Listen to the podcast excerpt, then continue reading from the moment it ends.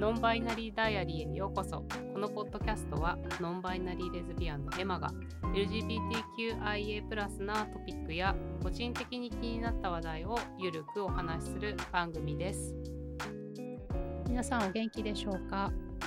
えー、東京は結構涼しくなってきたと思ったら不意打ちのように暑さが戻ってきていますね。皆さんいかがお過ごしでしょうか？今日のトピックはエリス・ヤングさんのノンバイナリーがわかる本 E でも C でもないゼイたちのこと第4章コミュニティについてを読んで思ったことを少しお話しようかなと思っています。今回このノンバイナリーのがわかる本から、まあ、コミュニティという章を、まあ、どうしてお話ししようと思ったかというと私自身が、まあ、最初はレズビアンという、えー、セクシャリティを持って LGBT のコミュニティに関わり始めたんですけれどもやはりちょっと自分の中の内面の部分でここにいていいのかなとかって思うことがあって結構コミュニティとかそういった集まりについて疑問ということでもないんですけどこれは何だろうという考えがいつも私の中にはあったからです私はただずっと自分の中には女性だと思えない時がありましてで私は特にそういう時は、まあ、例えば学生時代は制服を着ていますが、まあ、制服を着てる時にどうにも自分が今日はなんかこう女装している気分だなっていうふうに内面で感じていたんですね。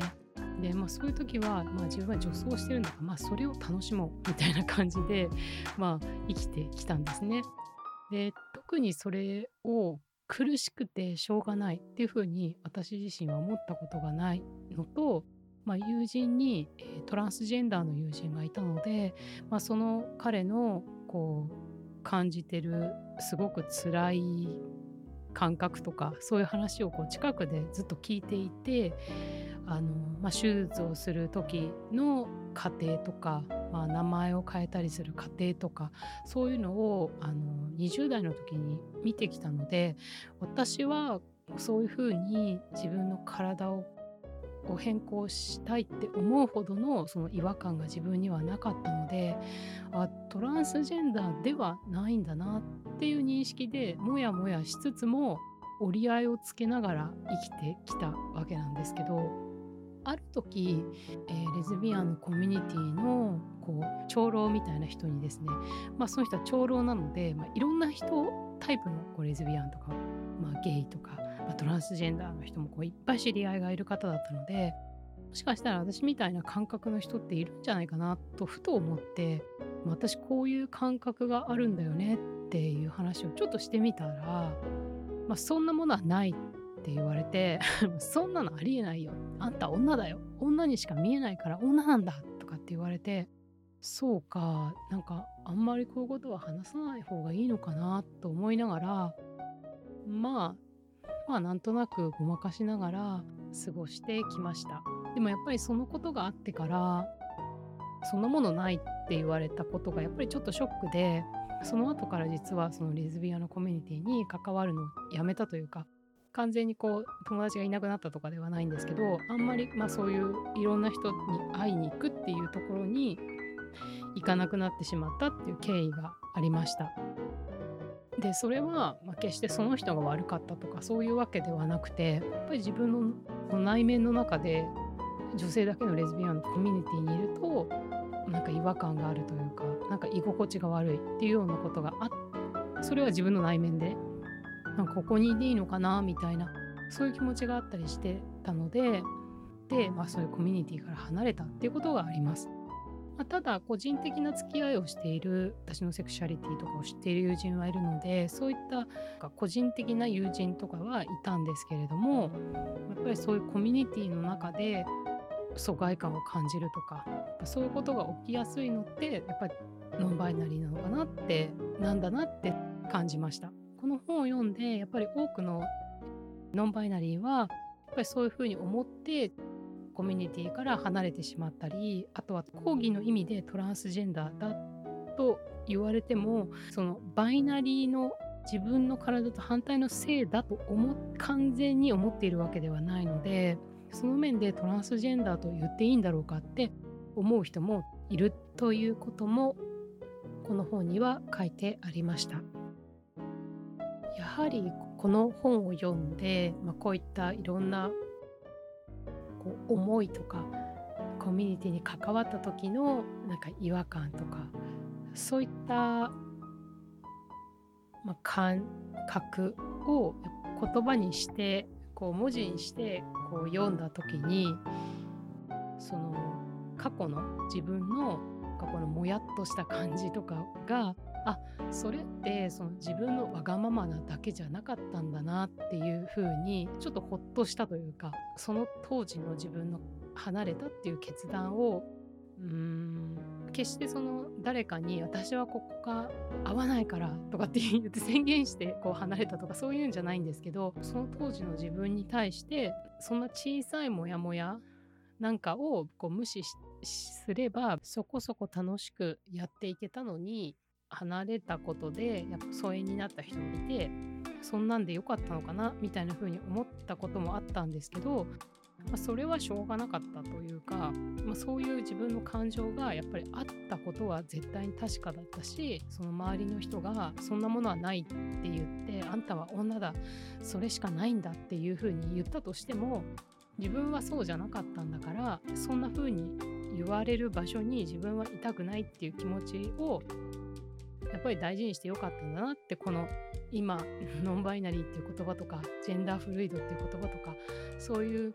アイデンティティに一致するっていう人が私以外にもいるっていうことをこう本を読んでまたいろんな記事を読んで知って、まあ、そのそういうことを無視しなくてよかったなって思いました。コミュニティってすごく大事だと思うんですけどどんなコミュニティも LGBT 関係なく、まあ、友人や会社趣味まあ、いろんな小さいコミュニティたくさんあると思うんですけどそこでやっぱり会わない人ってどこでも誰でも場所もあってそういうところはもうしょうがないから諦めた方がいいよねっていうふうに 思いました。でまあ、ついついなんかコミュニティってすごく大事だし特にまあセクシャルマイノリティだったりこういったマイノリティな部分があある場合はやっぱりそのコミュニティの大切さってひしひしとやっぱり感じるんですけど、まあ、とはいえやっぱり自立していい距離感を保ちながら付き合っていくっていうのは大事かなと思いました。まあ、それと同時に今の時代はまあインターネットがあるので薄くでもいいから例えばまあセクシャリティにももちろんよると思うんですけど、まあ、海外の情報ですとかあとは、まあ、インターネット上の、まあ、同じようなアイデンティティの人とつながって、まあ、情報交換するとかそういう機会を意識的に持ってた方が自分だけが一人で悩んでるみたいに追い詰められてるような気持ちにならないよな思いました。それからもう一つお話ししたいことがありました。例えばまあ、えー、ノンバイナリーでジェンダーフルイドの私が、まあ、レズビアンのコミュニティにいる時とかあとはまあ普段の生活の中で自分自身のセクシャリティやこういったノンバイナリーやジェンダーフルイドというこういったアイデンティティのことで特にセクシャリティのことに関してはなかなか言えないっていうことがあると思います。